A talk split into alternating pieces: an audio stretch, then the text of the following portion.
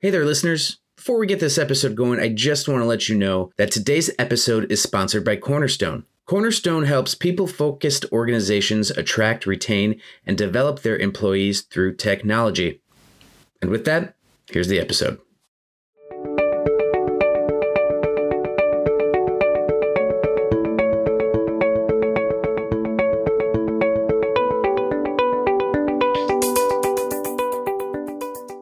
From HRGrapevine.com, it is the HR Grapevine Podcast. Hello, everyone. Erik Niewiarowski, host of the podcast. As always, thank you so much for joining me. And in this week's episode, I want to get into the topic of leadership. You know, much like everything within the world of work, leadership styles have been scrutinized, gone over with a fine tooth comb, and in successful cases, changed over the course of the pandemic. You know, that old school style of leadership, that sort of dragon's breath, fire and brimstone, tap you on the shoulder, look over your shoulder, micromanagement leadership style.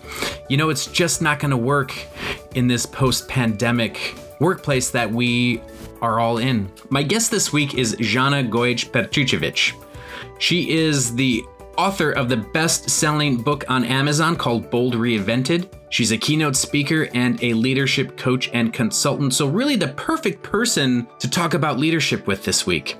So, Zana and I are going to talk about the concepts around leadership and how impactful leadership has changed and evolved since the pandemic, how one becomes a bold leader, and then she's going to walk me through her own framework for leadership. It's called SOUL, S O U L. And then we're going to discuss how leaders can become more self aware when it comes to their leadership style. It was a really, really insightful conversation with Zana. I surely enjoyed it, and I hope you did too. So without further ado, here is my chat with Zana.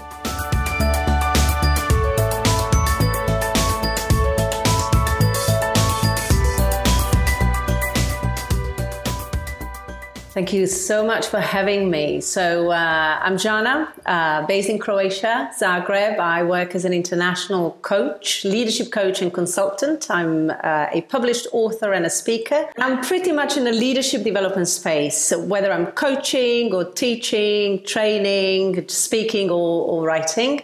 And I'm very much about bold leadership. I guess my purpose is to unlock boldness or help people unlock their own boldness because I think there's so much, um, so much of a potential for boldness that remains unlocked in us throughout our lives. So I'm very much about that. So, Zana, let's just get right into it. How has leadership and concepts around impactful leadership changed and evolved since the start of the pandemic? I, I love that question because um, what I think it's pointing us to is the fact that leadership happens in a context. Mm-hmm. So we would be so kind of relaxed and relieved to know, okay, this is a blueprint for leadership, and it kind of works every time and in every situation and in every context, and and that that's not so. So pandemic is just another concept that was not easy for all of us globally, but just another con- context that has taught us about uh, what's needed in the field of leadership. So I'd mm-hmm. love to look at the impactful leadership from that aspect. What was the impact needed in the context of pandemic? Right. So here for me, there are three important things. The first one is caring. I think that the pandemic has taught us that really, really leadership needs to go from uh, transactional to relational. And I'm not saying that that was the, you know, the first time that we realized that already right. the, leadership paradigm uh, was shifted.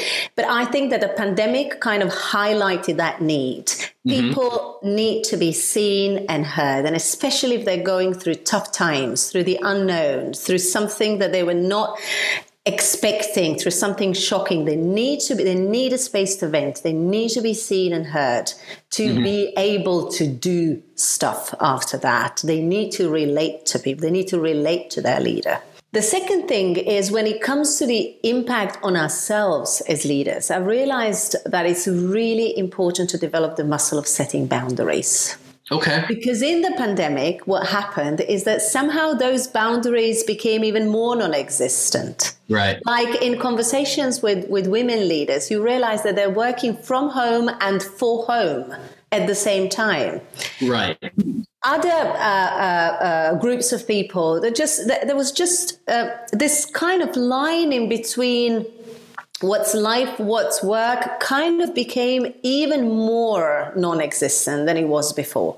So it was really important for leaders to practice setting boundaries, to to feel good themselves, to take care of themselves so that they could be taking care of others. Mm-hmm. And the third thing, which I believe was really important, is to learn how to hold the paradox, which okay. means basically staying with all the discomfort of the pandemic that sometimes was bringing very pessimistic attitudes or a lot of question marks, and still being able to hold a vision for the bright future.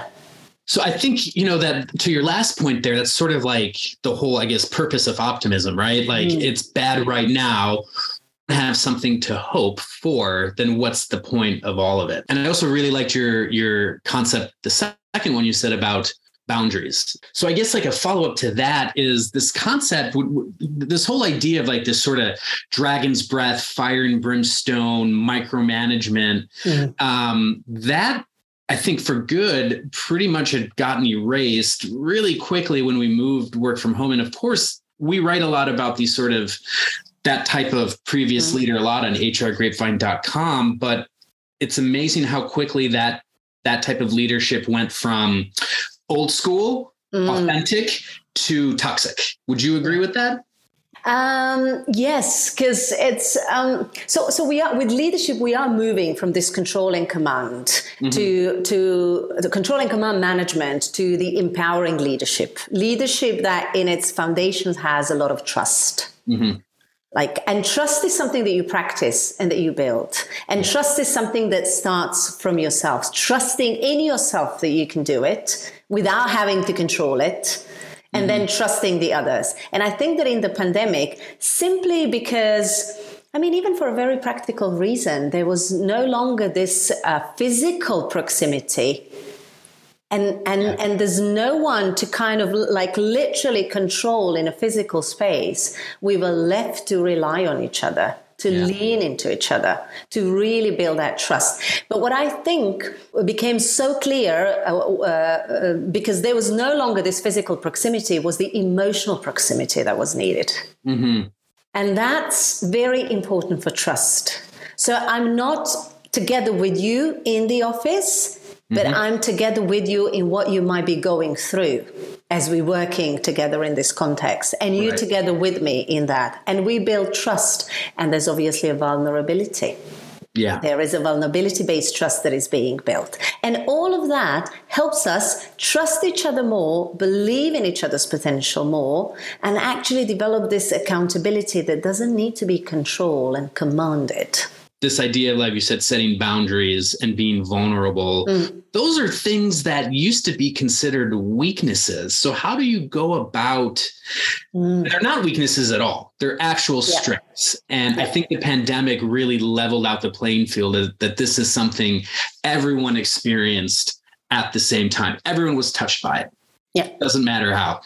So, how do you go about sort of breaking down those walls with in that concept of leadership of of like everything you're saying is great it's yeah. it's great but how how do you make someone who worked most of their professional life with a you know sort of like a, a moat if you will around them yeah and how do you like fill up the moat and allow allow someone to allow themselves to become vulnerable. Yeah.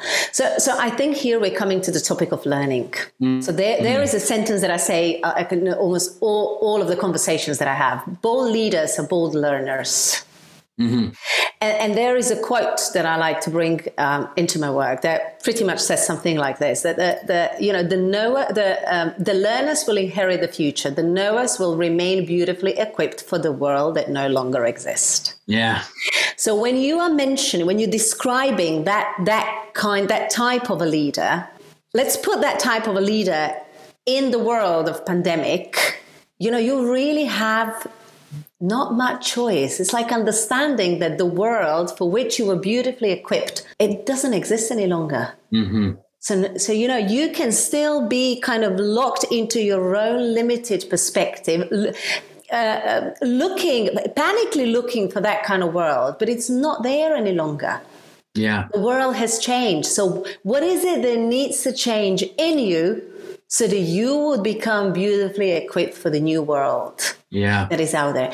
Because if you do acknowledge that and accept that, you're putting yourself in a position to co-create that world rather mm-hmm. than you know remaining there in the corner sitting there and and uh, you know going mad because some of the things no longer exist and some of the practices that you used to um, have in your leadership are no longer relevant what I would say to that type of a leader is what do you need to question about yourself? And let's make a distinction between questioning yourself and doubting yourself. Right. So, what do you need to question about yourself? What do you need to question about what worked so far and what doesn't seem to be working any longer? So, how do you need to reinvent yourself to be fit for the world that's there, for the new context that's there? Mm-hmm. That requires learning, that requires development. That pretty much requires feeling the, um, you know, I don't know if that's the right English word, the abyss beneath your feet, like losing the mm-hmm. ground beneath your feet. Right. And really staying with that uncomfortable feeling to learn to see a bolder, a bigger, a new version of yourself. Yeah, that's great. Let's role play, shall we? I am a leader. I decide that the way that I'm leading isn't working yeah. because I have high turnover. I don't feel like my employees are really we're we're vibing, if you will. Um, I decide I want to be a bold leader. What's my first step? Is it learning? Go and ask for feedback. See what kind of leader you are. Yeah. And that kind of goes ties into what you're saying. Asking for feedback is one thing. Being able to take that feedback is yeah. a really good, like a real world example of becoming vulnerable pretty quick, right? Yeah. Yeah, yeah. And and I love what you're saying right now because you're pointing us to something really important. There are so many leaders that go and do um, a 360 or any other kind of, you know, using any other kind of feedback tool. They see that and they're expecting a magic to happen just by going through that assessment. Mm-hmm. And magic won't happen just by going through that assessment. Nothing will work unless you do. So there's a work required of you after you've seen that feedback. Yeah. So we cannot grow leaders and leaders cannot change without having feedback. Because feedback is that space in between your intentions as leaders, like what, what you think you're trying to do, mm-hmm. and how that actually lands on other people. So, meaning your intentions and your actual impact. Feedback will come in between. It will be the space in between. It will be the mirror, almost mirror held up yeah. for you to see what your impact is. Now, once you've seen that, I've experienced many leaders who you know they acknowledge that. They say yeah okay i get it. I, I see. I, I don't think I'm, I'm such a controlling type and yet they say i am. I see that. So they acknowledge that. But what do they do with that afterwards? Do they actually accept it? Do they actually allow it? Not to mention do they appreciate it? Right. At the very end right? But even just accepting it and and you know accepting that there's something in it and that you might need to open some conversations and some questions and some development that's also the first step into allowing it to be. Mm-hmm. right? And then hopefully in you know in, in in their course of their development in their development journey they will start appreciating it as well because they will start to like the new version of themselves much better because it's easier. Yeah it really is. You know, I'm, I'm, trying to think of. So I have this great sort of anecdotal story that I tell a lot of people. Um, I have a lot of memories of the bad leaders mm. that I've had in my life, but I also have a better memory of the good leaders, and I feel like I learn a lot. I've learned a lot from both, but it's definitely the good leaders that I've learned the most beneficial things in my career. Things like being accountable, being honest, being authentic. Um, so I really appreciate that. So Okay, moving on. You have something this this soul framework. Walk me through it. What is the soul framework for leadership? In brief, the soul framework gives us four dimensions that I believe every leader needs to step into. Okay. Right? So we cannot be a leader just from one dimension. Like I'm doing a lot of work on myself. I'm, I'm raising my self awareness, and and uh, that is a starting point, and and it's not a means uh, uh, it doesn't end with that, right? Mm-hmm. It's a starting point, but it does not end with that. And there are other three dimensions that we need to visit and keep revisiting as leaders, and we need to be skillful in these dimensions. So we do start with self meaning we do confront ourselves. This is pretty much the conversation that we've just had. Mm-hmm. Every leader needs to confront themselves, right? To see what their illusions are, how to disarm these illusions, what is their old story, what's the new story emerging. That's basically creating a very conscious identity at this stage of their life in this context.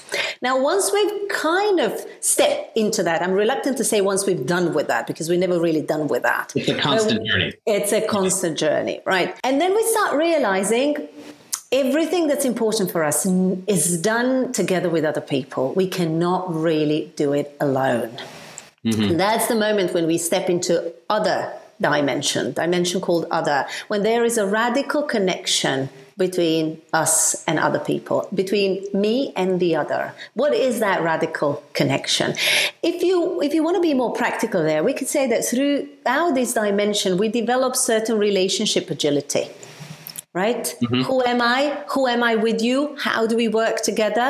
So we get to know each other. We get to see what we have in common, what we have, uh, what are our diversities, and how can all that come into play together uh, for a better leadership. After that, we realize there's something bigger than me and you. And that's the whole world. That's the system. That's what I'm calling universe in my model. Okay. So that's where we tap into the collective intelligence. And, and in practical terms, this is very much done by listening and speaking up. First listening and then speaking up. I usually say that board leaders listen first and then they speak. Mm-hmm. So, what is it that the world is, is informing us about? And when I say the world or the universe, it can be a, a corporate culture. What are we actually hearing in this organization? What's needed? How is the culture speaking to us? Are we listening to that? And then what is it that we want to ask and what is it that we want to do about it? It's it's really this systemic lens and mm-hmm. and tapping into the collective intelligence there. And then after that, there is a legacy bit, which means what really gives us meaning, what's really our purpose, and what really makes our achievement, our creation, our legacy purposeful. Yeah. You can also put it this way you um, explore the way you relate to yourself, the way you relate to another, the way you relate to the world, and then what is it that you create yeah. based on those relationships? What, what is really your legacy out there? And why soul? because this is the acronym, right? S O U L. Uh, but there's also a belief underneath that is that if we just lead from the neck up, it's a very limited space, even though we're conditioned to be there most of the time. Mm-hmm. It's a very limited space because the task of our heads is to warn us about risks. And all of these dimensions have certain risk. Right? There is a risk in me confronting myself. There is a risk in me vulnerably relating to you. There mm-hmm. is a mm-hmm. risk in listening out there to the world and responding to those needs, there is a risk in creating our legacy and not just making our living. So, our souls are risk. I, I would love to say they're risk free.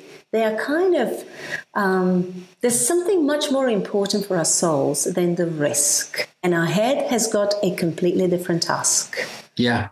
And that's why I strongly believe that we can really lead from our souls much better than from our heads, or that our full, bold leadership requires us to find some of the most important questions in our souls rather than in our heads. So what I love about this this this framework that you presented is is there's a certain holistic approach yeah. to it, right? But then you can also put it in practical terms, which is great. And when you said legacy, the first thing I thought of is that maybe leaders 20-ish years ago, maybe even 5 years ago, that legacy was based maybe on profitability, you know, mm-hmm. money, success, mm-hmm. you know, financial success. And it seems like in the last five years, that legacy obviously profits are still important but it's also the purpose of your company or your brand and really how you support your employees right? Because if you think of all of the things that have happened in the last two years this is aside from the pandemic right? We've had um, black lives matter movement. We have had me too. We mm-hmm. have had you know there's there, there seems to be a huge regression in lgbtq plus rights at mm-hmm. work.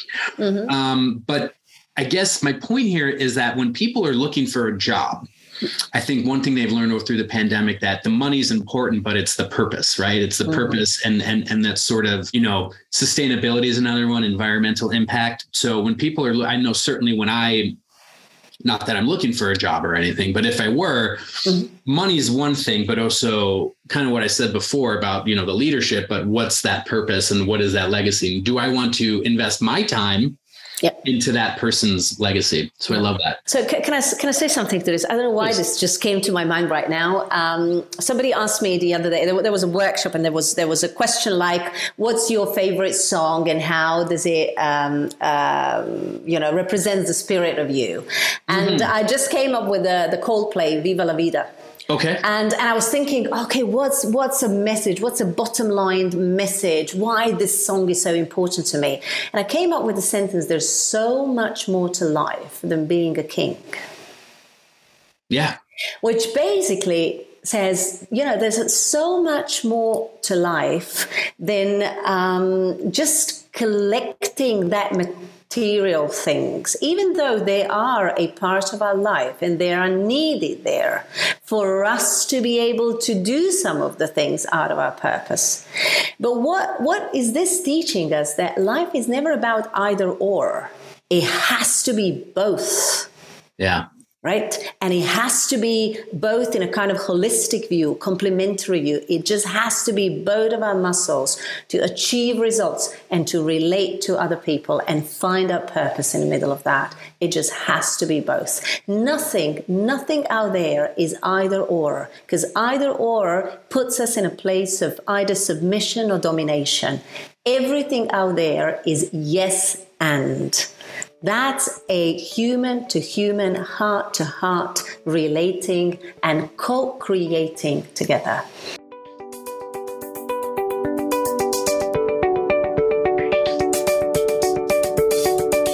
Once again, a huge thank you to Zana for taking the time to talk to me about bold leadership and what it actually means. You know, I know I say it at the end of every pod. That was an insightful conversation, and I mean it every time I say it, but I really, really, really mean it uh, with this chat. When she ended with, life isn't about either or, it has to be both, and everything out there is yes and, that will really stick out to me and resonate with me. And if you're listening and you are a leader, I hope that is your key takeaway as well.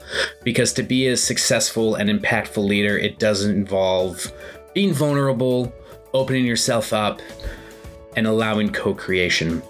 So, once again, special thanks to Zana for joining me, and thank you, everyone out there, for listening.